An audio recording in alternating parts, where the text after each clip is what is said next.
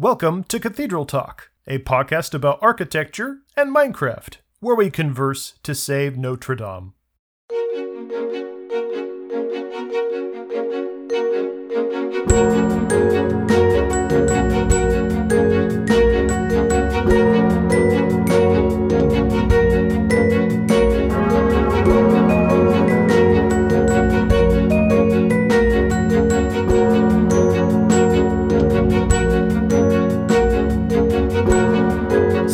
Wanted to actually start off today with really a sort of more of a an anecdote of what I thought was going to be an apology, and then turned out to be a vindication for myself. Oh, this isn't good.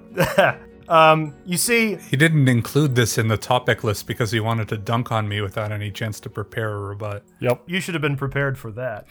so I said in the end of the first podcast that Paris was a much bigger city than Rome. And I used it as a sort of culminating point in my argument why Notre Dame should be receiving more tourists. And then just sort of randomly, like a couple weeks later, I was like, I'm pretty sure that's true. Let me look that up again. and then I looked up, and Google gives me an answer that the city of Paris has a population of 2.1 million. I'm like, hmm, that's a little bit smaller than I thought. And then I look up Rome, and it says Rome is 2.8 million. And I'm like, uh oh.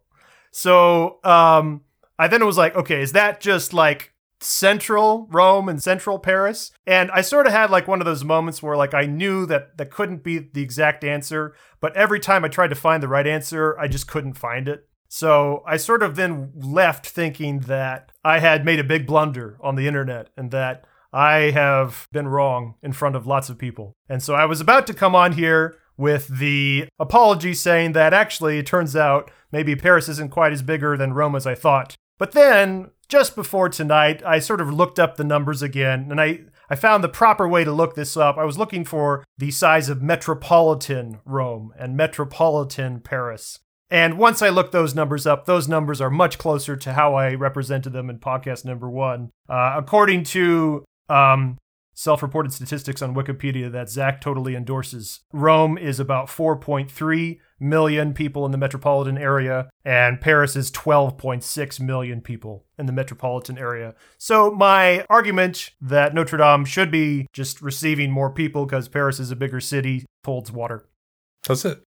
I I mean you you've stated two separate sets of data and you've implied that there's should be some sort of correlation or causation between the two of them, but you have made no effort to actually make that link. You've also implied that the correct data is the one that justifies your position, and that clearly the data that was incorrect is, uh, or at least by your stance, is, is the one that we should reject. Okay, well, I mean, they are technically self-reported statistics, but we're starting to like look at like governmental bodies that are reporting on their capital cities. So if you want to like dunk on them for, you know, not having like a third party I'm not third party appraisal. I'm not saying that they're inaccurate. I'm saying that the claim that just because one city has a higher population, therefore its monument gets more tourism, that's fallacious. Well, I can also give you one other data point here in that I looked up how many international tourists Rome receives versus how many international tourists Paris receives. And again, there's a lot of variation here. And it's hard to differentiate sometimes between international tourists and just like regular day trip tourists, like just from the local population. Domestic Um, tourists. domestic, yes, domestic tourists. Thank you.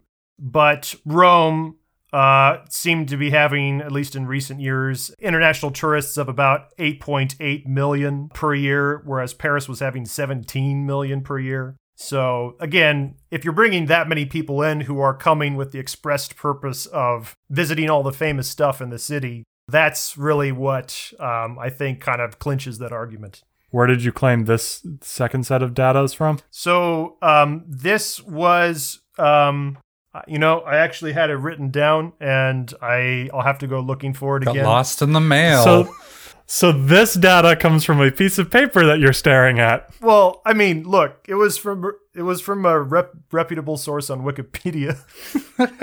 Now, Now I'm I'm realizing for the purposes of intellectual consistency, I probably should side with you on here because I know mom is listening. And mom needs to understand that Wikipedia can be a reputable source. As as much as I want to poke at you, I'm going to choose to side with you in this one. Oh, thank God.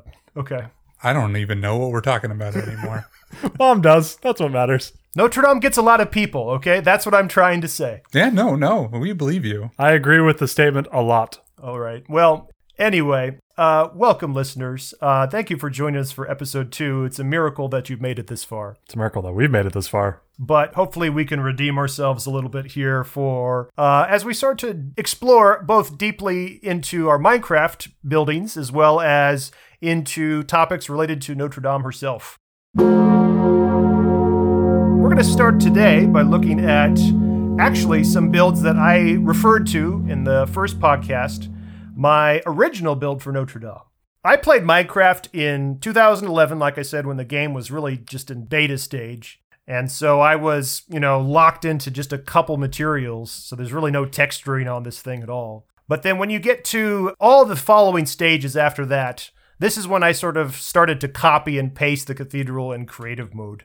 There really are four stages to this build over time. What I have today in 2020 is really nothing resembling what I had in the beginning. And that's due to work both in survival mode as well as work in creative mode, as well as some editors to adjust things to make work faster and easier. But it certainly is a structure that has evolved over time, hence why I call it my Ship of Theseus build.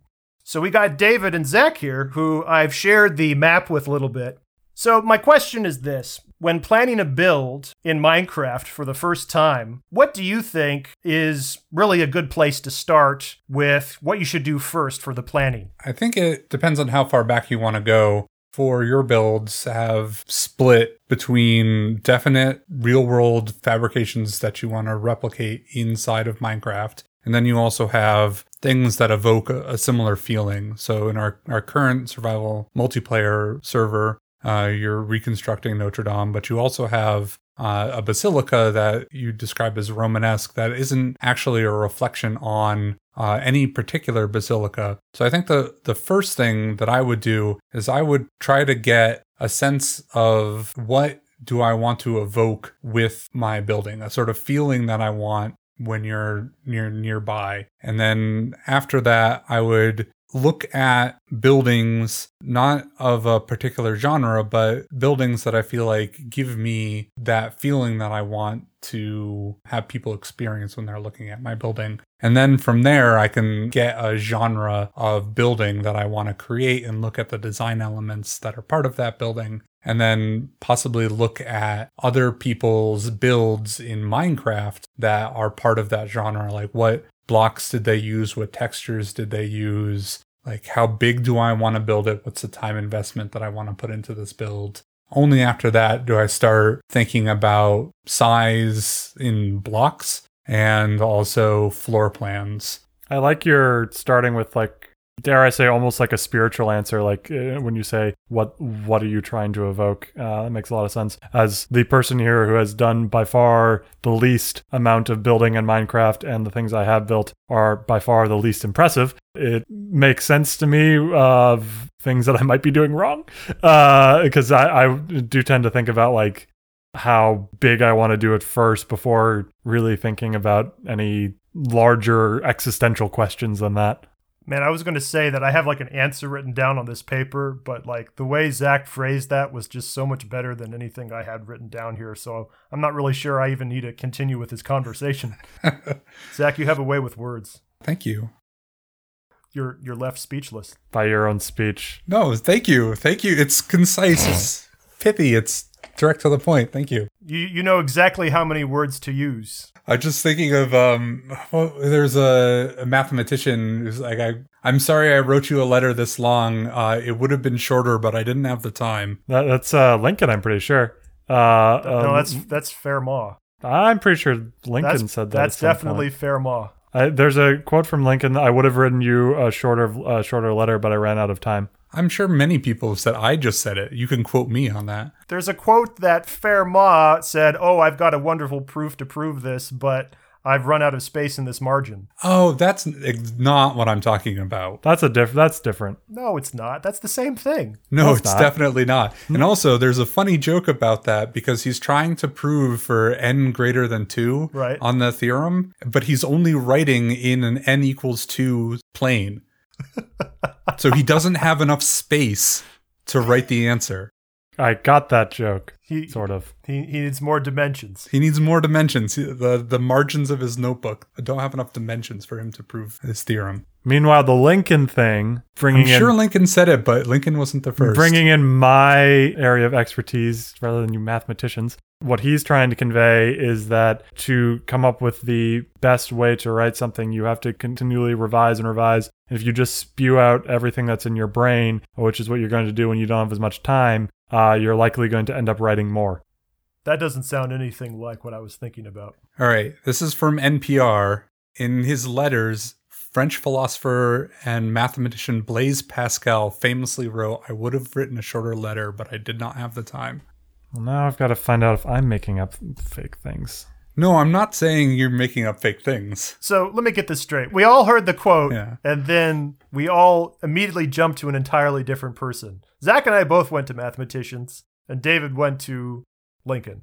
I guess that pretty much sums up our personalities right there. Yeah, that's about right. Okay. Well, Well, here's an article on Quote Investigator that attributes this quote to like six different people, none of which are Lincoln. So, hmm. Right. My claim has always been a lot of people have said it. It's a good line. You're going to find it quoted everywhere. This was the opposite example, or maybe this was the exact example of that quote in practice, by the way, because we just wasted a lot of time and said very little. Brevity is the art of wit. No, soul of wit. Not on this podcast. so speaking of brevity, um, floor plans. Floor plans. Floor plans. Brevity is the soul of wit. I need to get that out. Okay. Not the art of wit. building off of really where Zach took that, because I really pretty much agree with you. You need a centralizing theme that's going to focus your attention on your build. I think the way I would phrase it, probably less eloquently, is that you need to pick the one most important feature about the build that needs to be perfect. And then once you decide on what that one feature is, you're going to have to build everything else around that one feature that probably will not be perfect because Minecraft is a game of constraints. You know, you've only got so much depth, so much detail, so much you can squeeze in per cube. And so, as long as you can get that one thing perfect, as long as it's the most important thing to you, the builder, then you'll be happy how the thing turns out. In the example of Notre Dame, the west facade, the two towers, the rose window, the three portals, that's the most iconic part of Notre Dame. And when building that in Minecraft, I want to make sure that that looks as good as it possibly could. And so that means that's the first thing I'm going to design when I'm trying to build this. So it's actually not the floor plan that I do first, but once I get that feature sort of planned out on a spreadsheet, I say, all right, now we're going to need to squeeze in a floor plan that fits this thing that's perfect. And then all the other details will then just sort of have to fill in around it. Okay. Makes sense. In addition to that, though, there is a bit of a contradiction to what my second piece of advice is, however. And that is not only should you definitely focused on what you feel is the most important feature first with planning it, but you should also, in my opinion, when you're actually building the thing, try to save the most enjoyable part of the build for last. Because if you do the most enjoyable part of the build first, you're going to very much run out of motivation in your, you know, steam to get the thing done. So it's kind of a bit of a contradiction because quite often the thing that you uh, really enjoy about the build is like the central thing that you want to be perfect. So I guess it depends on how good you are at motivating yourself to get the thing done. So, to put this in terms that dad would understand, you plan the birthday meal around the cake, but you don't eat the cake first, you eat the cake last. Actually, that's pretty much it. Yeah. Well done. Sheet cake. Sheet cake. Half sheet cake. Mm, depends on the year. The way that I like to build is uh, I like to have easy wins achievable in a short period of time. So every time I go in to Minecraft to build, when I'm finished with a segment, I can look at it and be happy that I, have completed that. And it's just a small little segment. And it's just through the completion of the small little segments over and over and over again, I get the, the final construction out of that. If you look at how all the people in the Minecraft community build large mega structures, it seems like everybody has a different way to get started. If there was a common theme, however, how I would maybe state how most people tend to build, it's almost always do the outside and then fill in the inside. And I think generally that's probably understandable because I think to most people, we identify with buildings the most from their exterior rather than their interior. And I think that that is often where people run into a lot of trouble because the inside is intricate and fits neatly together with everything that's happening on the outside.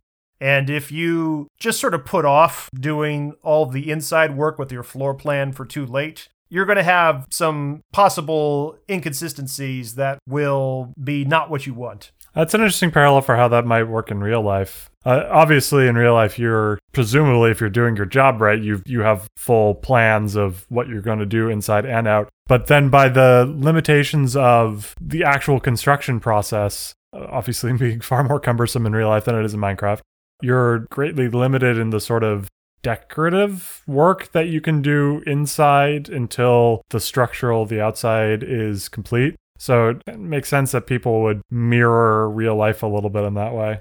Well, Minecraft provides you this bizarre opportunity to construct the inside before you've constructed the outside. That may be difficult to, to think of because it doesn't have a parallel in real life. Right. But uh, if you had some sort of interior feeling that you wanted to evoke when you're inside of it, then you can you can make the interior first and then construct the thing around it. I, I don't think that's that's too hard to think about in Minecraft, especially when you're talking about like industrial builds of farms and stuff. So you say like I want to make a creeper farm or something like that, and it's it's got some constraints on how you construct it. And then once you've built it, it's this ugly redstone mess. And then you say, This is a blight on my world. I want to make this look nice. And then you construct the shell outside of it or, or around it. Sorry. And so that's something that Minecraft allows you to do that, like, it's like I want to make an art museum, and then you just like start putting up some drywall, and you just start like banging some uh, nails in to hang the frames, and then the rain comes and destroys all your paintings. And you're like, eh, I should really build a roof at some point. that doesn't make any sense in reality, but it is something that you can do inside the game. The interesting thing about Gothic cathedrals like Notre Dame, though, is that they really are built from the inside out. That it's all about really the skeleton of just the bare bones columns and vaults and flying buttresses that hold all the basic pieces together and then they just stick a roof on top of it. That's probably a very different way of thinking about it than really with any other kind of building where you're going to build complete walls where you just then you know, carve a hole in for a window or something, because it just works very different for cathedral design. You're not going to put the pews and the altars and the organ in before you put the roof in. Oh, no, of course not. But in terms of the structure of the interior building itself, do you follow that in when you do your building? Do you save the roof for last, uh, last just so you can feel a little bit closer to your 15th century version of yourself? Oh, David, you hit the nail right on the the ham or you hit the you hit it, David. This has uh, been a uh, great day for metaphors. We've been really spot on in all of our metaphors. We should start adding like uh, malaphors. Uh, is metaphor even the right idioms? I I think I got the word. I don't think metaphor is right there either. Just to continue the trend. Yeah, that is an idiom. Maybe by like episode twenty or thirty, we'll have Dad come in as a guest star and explain metaphors to us.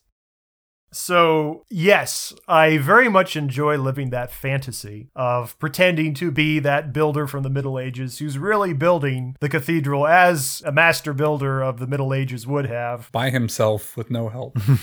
quarrying all that stone and then hopping up and down on large mounds of dirt. Uh, but in terms of sort of the stages of the cathedral, I tend to try to build them usually in the same stages that the real things would be built in, usually choir first, ambulatory, chevet. I'm going to need more expl- we're going to talk about vocabulary for cathedrals. Yeah, thank you. Yeah, I, we're going to talk more about all the the vocabulary of cathedrals in a future episode. But basically, what I described is usually, especially these French cathedrals, they really have the east end and the west end. The west end we've talked about a lot is usually the end with the portals and the towers, the front usually. The east end is usually where the high altar, the choir sits, where the most holy part of the structure is.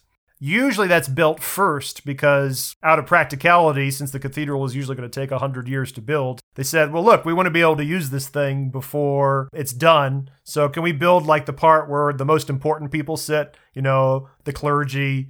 And I should also say that works out with the philosophy that I had stated earlier, because by building this part that I called the choir and the ambulatory and the apse, that's usually the hardest part of any Minecraft build because that's the most circular, the most curved. And as you can guess, a game of nothing but squares and cubes and things, it's always going to be more challenging to try to replicate a curved surface. So getting the hard part done first really helps with the motivation game because if you can get that hard part done, then the rest of it becomes a breeze. When you're articulating like your feelings and your aesthetic and how the things that are going inside your own head, I mean, it's impossible to argue that you, the way you are thinking is not the way that you're thinking. Oh, you think I won't try? It's like the foundation of my relationship with him. You are not thinking what you're thinking. Returning to my one to one scale model of Notre Dame, which we've got David and Zach zooming around on, really what's most important to me about this particular build that we're looking at right now, I really intentionally built this to be a one to one scale build. I tried to get the dimensions as close as I could to the real thing. Back in 2011, I read in some book about the cathedral that the towers were like 63 meters high. And then more recently in 2020, when I did some more reading, On Wikipedia. sure, on Wikipedia, it then said actually the towers are closer to 69 meters tall. Nice. And I thought, that's great because that gives me just enough more room to squeeze in more detail. You can mute individual audio tracks, right? Yes, Zach, Thank you. I, I do it a lot. Excellent. That, that means you could say a lot of more crass things that distract Tom that won't make it in. But Tom just is weirdly giggling at things, and you wonder why. Ugh, okay. I would say that anybody who's tried to build something architectural in Minecraft is probably aware that it is way easier to build designs that have an odd dimension in each direction rather than an even dimension in each direction. Originally, if you look at the Notre Dame build type built, both in length and width and height, it was always an odd number. And quite simply, that makes it easier because you have a middle block. It's really difficult in Minecraft to get builds looking good, especially symmetrical builds, when there is no middle block. I think there's just something about the need to have sort of that center. If you take that away, it becomes a lot more difficult to rectify that. Although I have been brave when it comes to our new build in game right now because I am taking the plunge and I've made a completely even build for our 2 to 1 scale Notre Dame and so I'm eager to see how that turns out. Do you have a justification for why doing that other than it's challenging? Uh, I do. There was a couple particular reasons. I think the most notable one was I was trying to get a really nice design for the rose window for the new build, the 2 to 1 scale. In the center of the rose window is sort of like a hollow center of glass with a stone border surrounding it. And the most satisfying design I came up with was four blocks making up a square of glass surrounded by one block thickness of stone. That was just an even design. And I said, well, if I run with this, can I make it work? And there's definitely sacrifices that are going to have to happen from that. The roof is not going to come to as much of a point as I would like because there's no middle block. but you could put like two stairs next to each other. Yeah, you can do that, but when the roof is at a pitch that is higher than 45 degrees, the stairs will still not quite feel perfect. It'll be close, but not absolutely perfect. Also, the spire will have to be off center by a block because the spire, there will be no middle block to put the center on. Again, since it's going to be such a large build, these will be pretty imperceptible differences. But this all kind of goes into that theme I was talking about last time, where Notre Dame is actually a very asymmetrical building, and I'm trying to embrace that asymmetrical idea and feel by making some of these weird decisions. As we continue to view my one to one Notre Dame build in Minecraft, different copies are placed side by side just so we can tell what the thing looked like from one year to the next. And the sequence culminates in 2020 when I've just recently given the build a facelift. So, as you're flying from the early builds to the final build, what changes both in philosophy as well as in the game limitations do you see from one build to the next? Well, the most obvious, just to get it out of the way, is partway through was this on your, I guess, your 2012 build. Uh, you add a spire, which is not present in the first couple. Oh my god, you won't believe how many YouTube comments I got that were all like, You left out the spire, you left out the spire, you devil, you left out the spire. Like over and over again on that YouTube channel when I posted that in 2011. And I was like, Guys, Minecraft map height, only 64 meters above sea level, uh, and the spire needs to be way more tall than that. I could have put in a really stumpy thing that would have looked terrible, Or sunk it into the ground. or I just left it off, which was still terrible, but not as terrible in my opinion. What I see going from build to build is um, a diversity of blocks in the build type increases. And then once you cease caring about being able to replicate it in survival, a lot of your, your blocks get uh, much more expensive, not just in the, the diamond blocks that are in the third build, which congratulations if you if you did that in survival. I did not do that in survival, no. No, I know, I know. And the detail work just goes up dramatically, particularly in the in the 2020. Uh, one of the nice things is stained glass finally exists in the game at, at this point, which adds a lot. One thing that makes a slight problem with Minecraft in terms of reality to life is that the stained glass still looks good on the outside, whereas in, in real life, stained glass looks very dark from the outside.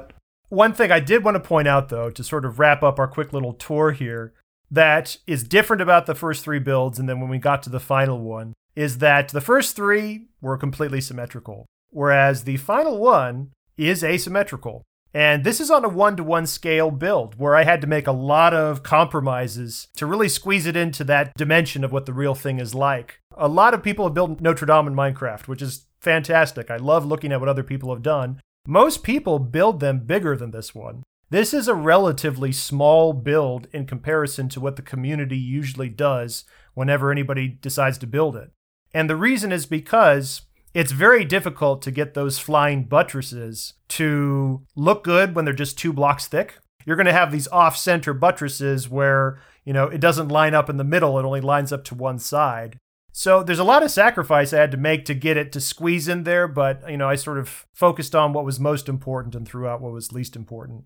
I'm kind of disappointed that your organ doesn't have note blocks. Yeah, I might have to pull you in on that because I'm, I'm not good at that programming, but um, I should do that.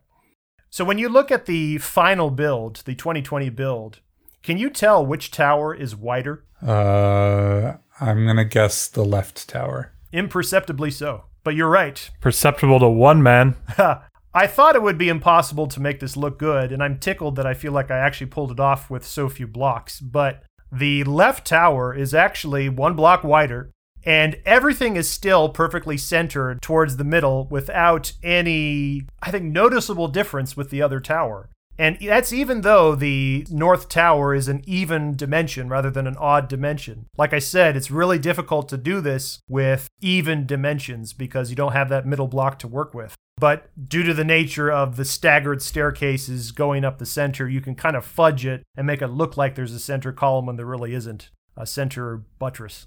Kind of feels like uh, uh, when composers hide jokes into their music that only other composers can get. No one can tell that you made it one block wider, except apparently Zach.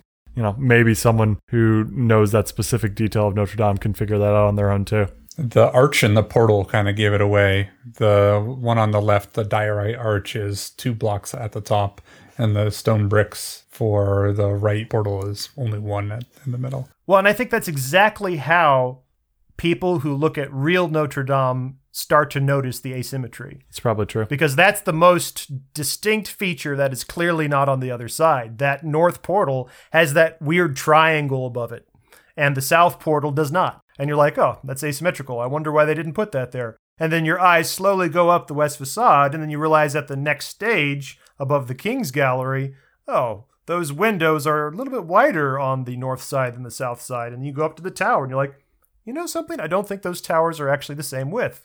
and then the glass shatters and your whole world crumbles under you. Or at least my world did the first time I saw it. Yeah, use the first person, not the second person. Right, sorry. But my world came around, and uh, I very much like it this way for all the reasons we discussed last time. Rebuilding Notre Dame. What do we think about rebuilding it just as it was before the fire versus building it with some new details that were not there before? We actually have some images from the internet that the internet concocted hours after the fire occurred for suggestions on how we should rebuild this thing. And we're going to sort of pool our thoughts together on what we think about some of them. Spoiler alert, they're almost all bad. I thought the one that was just a pure bronze sculpture of the fire itself. Uh, I thought that was in great taste. That's got to be one of the bigger trolls of 2019. The quote here is good. Some say we should rebuild the spire as it was originally. Others say we should design a new one. So, let's build a new one as it was eight days ago, Oh no. It hurts. the day of the fire. hurts, man. That really that that cuts me deep.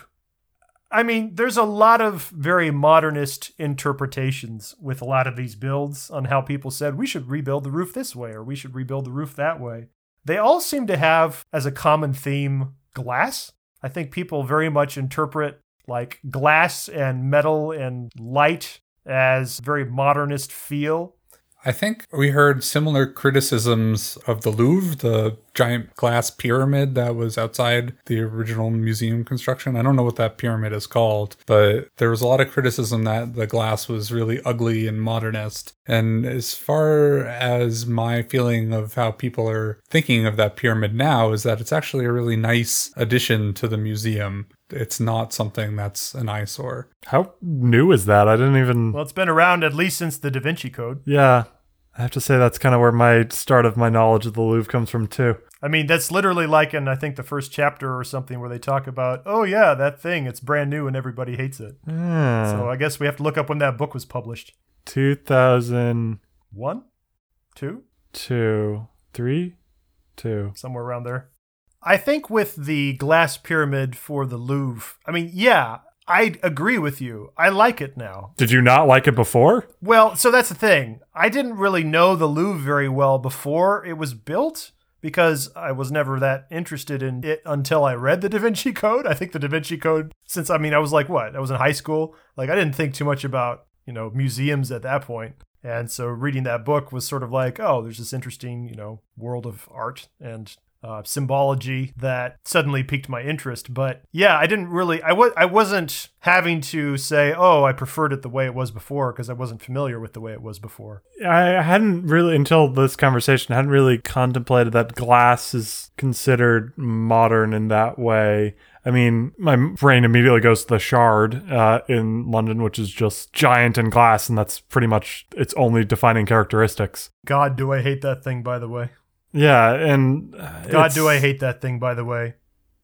I just burped, so I had to say it again. it's maybe a bit of a an anachronism because Notre Dame and Gothic cathedrals, their defining characteristic that really made them new to the world, aside from some of the structural stone elements, was their stained glass, right? Yeah. Stained glass was a huge first time innovation that had never been around before. Really, those Gothic cathedrals brought that to full force in a way that had never been done. Of course, we don't do stained glass in that way with, with any modern architecture. Somehow I still think of glass in terms of anything modern, and I can't quite explain why. The strength of the steel in the construction allows the structural elements of the build to be uh, less imposing than design elements of the build. So the glass itself almost becomes structural in modern builds when you are mixing uh, the glass and the steel in that way. And just because glass is an important design element in Notre Dame, it's not visually structural in the way that it feels like any modern skyscraper looks like when you're looking at it. You look at a modern skyscraper, it looks like it's mostly glass, even though structurally it's steel And concrete. and concrete. Yeah. Lots and lots of concrete. Yeah. All of these glass suggestions for how to rebuild the roof are just not Gothic in the style, with maybe one exception. if you look at the Miysis Studio build, which is the third link I sent you, the Miysis Studio build is perhaps the only one that I could have lived with if they had decided to go this route. They still use all the glass for all the roof tilings, kind of really where the tilings in lead used to be. But there's so much metal work for the joints of the different parts of the roof and where the spire all culminates. And I think the spire in that build actually isn't really glass. The spire is really pretty much a replica of the exact same spire it was. Since it was a nice blending of the old original elements with a lot of those gothic curls and artsy doodads. It's a technical term. Yeah, mixing the glass for the tiles in the roof. I could have lived with that. However, I am pleased that they're going back to the. I'm not going to say original. Um, I think the more proper way to refer to how they're going to rebuild it is the Viollet-le-Duc version of Notre Dame. Because, as we have mentioned, Notre Dame has changed much over many, many centuries of its lifetime. And I think that was the key argument that a lot of people were saying, well, we should do something new this time. We should do something new to continue in that tradition of, you know, like it's never going to be exactly the same building, add on to it. It's a ship of Theseus. But my argument against most of these is again is yes, it was evolving over time, but the key thing about Viollet-le-Duc is that he wanted to preserve the Gothic feel to be as authentic to the Middle Ages as possible with just a bit of flair. He did accentuate certain details in a way that wasn't quite authentic to the original, but he wanted it to feel medieval. He never wanted it to feel modern. And all of these builds are trying to make it feel partially modern, which doesn't work, in my opinion. I think there also something to be said here about how a cathedral fits in the moment in history that it's in. Massive cathedrals like Notre Dame are ahead of their time in so many ways compared to anything else that we were building at that time. So, really, they're kind of of the future. Today, something like Notre Dame is totally of the past. Like, we have more than surpassed that sort of building style in skill and technical ability as, as a human species at this point. For centuries, you look at this like, that's an incredible feat of human ingenuity. It would be amazing if at some point, you know, we could design things like that in the rest of our lives. Whereas today, now we look at that like that was incredible that they could do that back then. We're, we're way past that now. Uh, and so trying to put that same sort of evolving mindset onto it and keep it quote, quote, modern doesn't really work in the way that it would have worked in centuries past. Uh, because the cathedral isn't about the future in the way that it, it was for all of that time. Yeah, absolutely. I, I love that point you make where, from their perspective, when it was built, it was futuristic. I mean, can you imagine Bob the monk telling Bill the Fletcher that, man, look at that space aged cathedral, right? From that perspective, it's like it was completely ahead of its time for them. And, you know, it's a weird try to get our, our heads in that because they feel so old to this day. I feel like Zach might feel the opposite. If you're trying to replicate the feeling that it evoked when it was created and you're saying that the feeling that it evoked that when it was created was that of something futuristic. Wouldn't you then want to evoke the feeling of futurism I don't think that today we need to try to evoke what it felt like in the past. I think it is perfectly appropriate that a modern audience looks at that and feels something entirely different than what it used to be. I think it's entirely appropriate that when it was built, it evoked a sense of moving towards the future, whereas today it is a reminder of our past. And uh, I like cathedrals because they are a reminder of our past. I think they should continue to uh, evoke that sort of feeling. Yeah, I, I agree that you were consistent. I was just surprised that Tom agreed with you uh, on that because Tom was saying, I want something that evokes the feeling that they felt when they constructed it. And I don't think that is what you were claiming at all. With Tom, it's a. I'm, I'm going to psychoanalyze him. Oh dear, here we go. it's a. He's an interesting. uh traditionalist. How you interpret traditionalism is very different if you're trying to keep it traditional, but from the perspective of looking back historically, or or do it from the the. Eh, I don't like where this ended. I mean, I think the most surprising thing is that Tom agreed with you on anything at all ever. There we go. Thank you. You brought it back around. To defend what I said, in that I, I agree that it's important to put ourselves in the mindset of it was very new and ahead of its time. But at the same time, there is a very definitive style to how it was built, and any rapid diversion from that style is not good. The clearest example I can think of when this has been done is something that's no longer around. Old St. Paul's Cathedral in London burned in the Great Fire of London in 1666. It was a Gothic cathedral that had a lot of issues. It was huge. It was extremely tall, had a, a spire that fell actually before the fire because it was kind of structurally unsound. But it was kind of a big old church that the Londoners sort of thought and said, you know, we don't like this church that much when it came time around the 1600s. And they started to do weird things to it. They perverted the facade of it to have Roman and Greek classic columns. They really tried to classify, uh, classic, classicify. That's definitely not right. That's definitely not a word.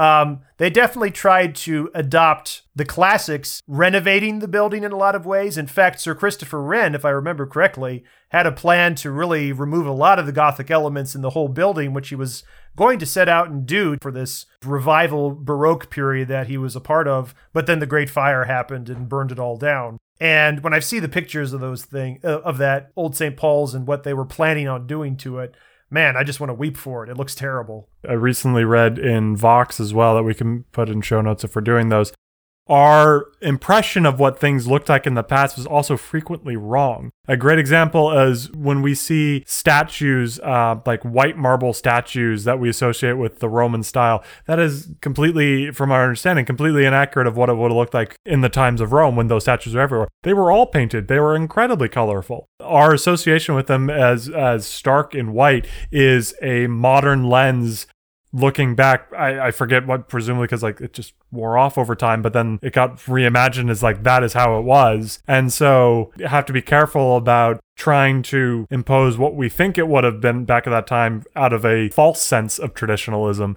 The French government has decided to rebuild Notre Dame in the Viollet-le-Duc restoration just before the fire, but that is still very nebulous in terms of materials. Clearly, they cannot sheathe the entire roof in lead again. I mean, they could, No. but like, why would they want to? They cannot do that for all sorts of obvious reasons. Well, then what do you do to replace the lead this time? Uranium. You're already approaching this from a point that you're not going to be able to rebuild it exactly as it was. You're going to have to pick some different things. And then when you decide to pick some different materials, then that sort of opens up the creative window a little bit to say, okay, well, we are doing something different here. Can we do something subtly different right here, too? As they go, they're going to have to constantly assess themselves. And I'd really like to know what their process is for that assessment. I really like and gravitate to your desire for them to use a, a consistent style. It shouldn't necessarily matter what materials you're using. If you're trying to evoke the style, then you can use concrete, you can use plaster, you can l- use linoleum tiling. Um, like the materials itself should be in service to the style the the style is the most important part of it and whatever materials you use should be in service of of creating that style. You shouldn't be so locked into the materials themselves. It's not what it's made of that makes the style. Oh man, it's so funny you said that too, because usually one of my biggest mental blocks when building these things in Minecraft has always been like, oh, that would look really good if I used wool for that wall right there, but it's wool, it's not stone. I can't get over that mental block of like, it's a video game, Tom. It doesn't matter what the the engineered name of the block actually is. Use what looks good, damn it. In the case for the actual building, I really am hoping that they decide to frankly, use more fire resistant materials, more structurally sound materials to replicate a roof that looks like the old one, but has a lot of advantages to what it used to be. And I, I admit, I'm very mixed in what they've actually decided to do most recently because there's been a lot of stories that have come out about how that they have hired these fantastic carpenters and craftsmen who are employing middle-aged techniques to replicate the original trusses of the roof out of wood. In fact, they did a replica truss of one of the trusses in Notre Dame in front of it, I think just in like the last month or two.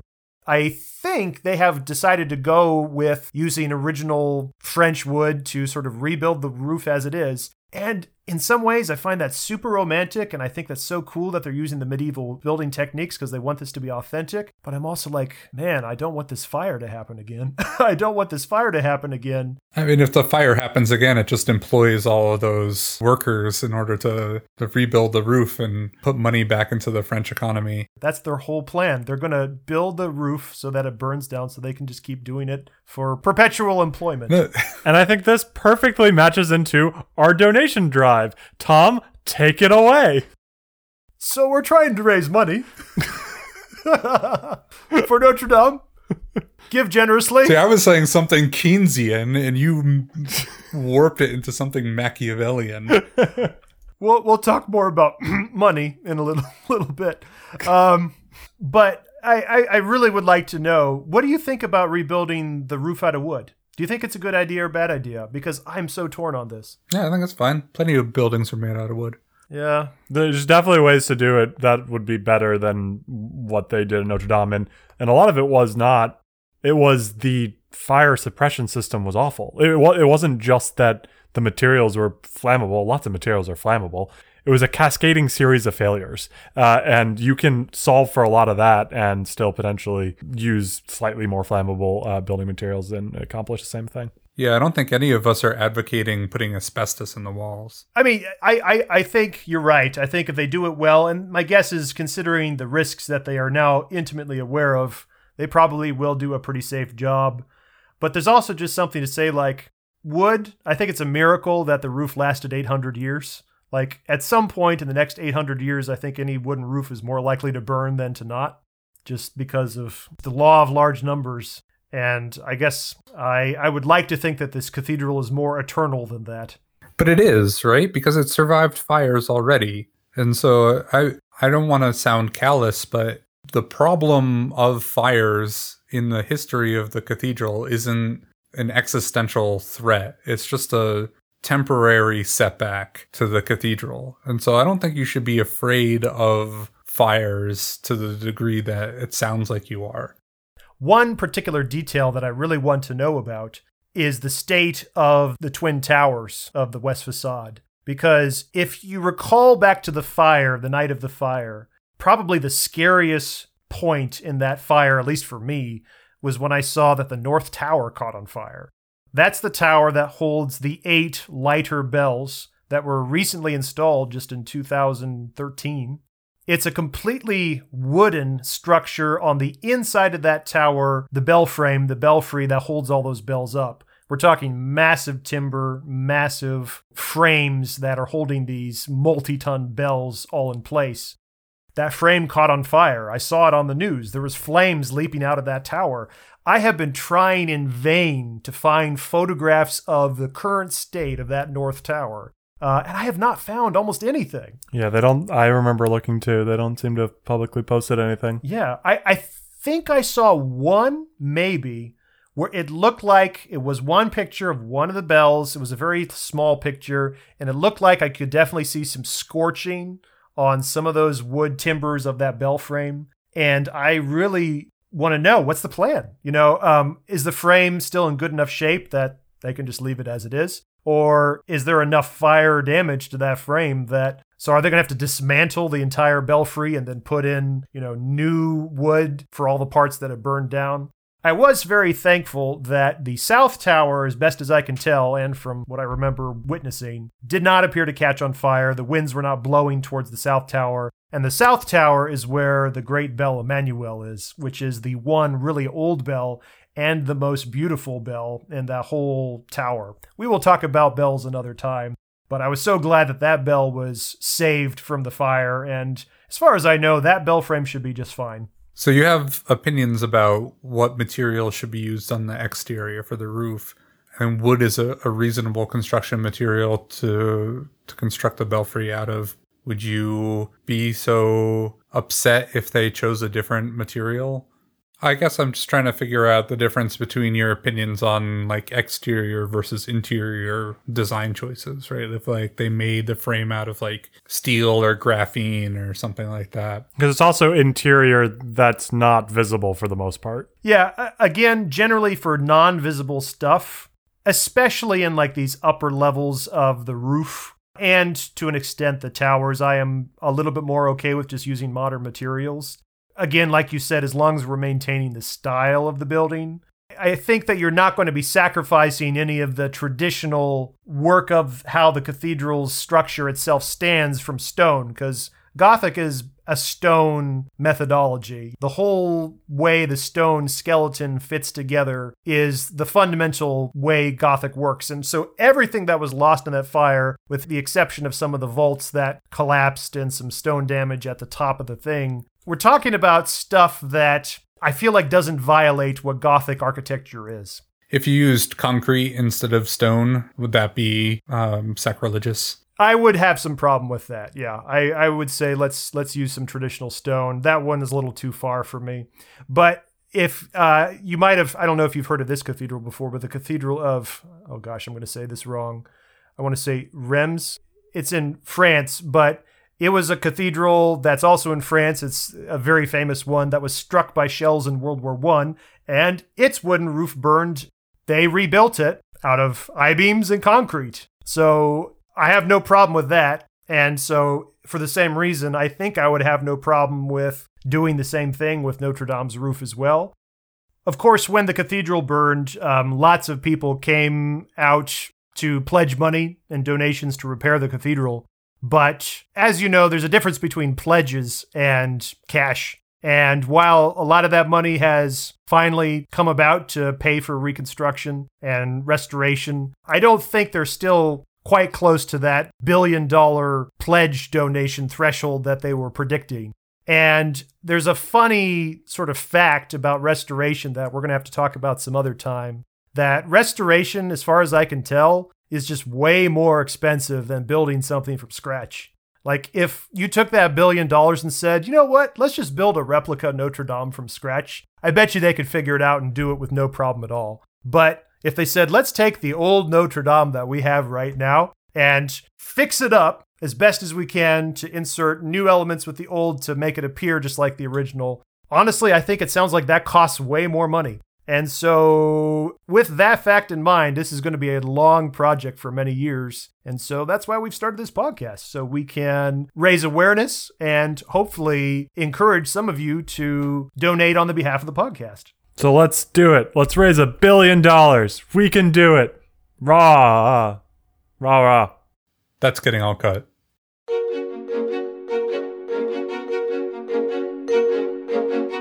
That's it for now. Check out our podcast website at cathedraltalk.fm. There you will find many architectural visuals and Minecraft goodies. If you would like to support our efforts here at Cathedral Talk to aid in the restoration of Notre Dame, please use the direct link on our website to donate to Friends of Notre Dame de Paris.org. Friends of Notre Dame is a non-profit organization that is leading the international fundraising efforts to rebuild and restore Notre Dame Cathedral. By donating to them through the link at cathedraltalk.fm, we'll know that our podcast is reaching new patrons. As our own Minecraft project progresses, we'll be sure to share plans, screenshots, and videos for your own visual palette. Good day and happy building.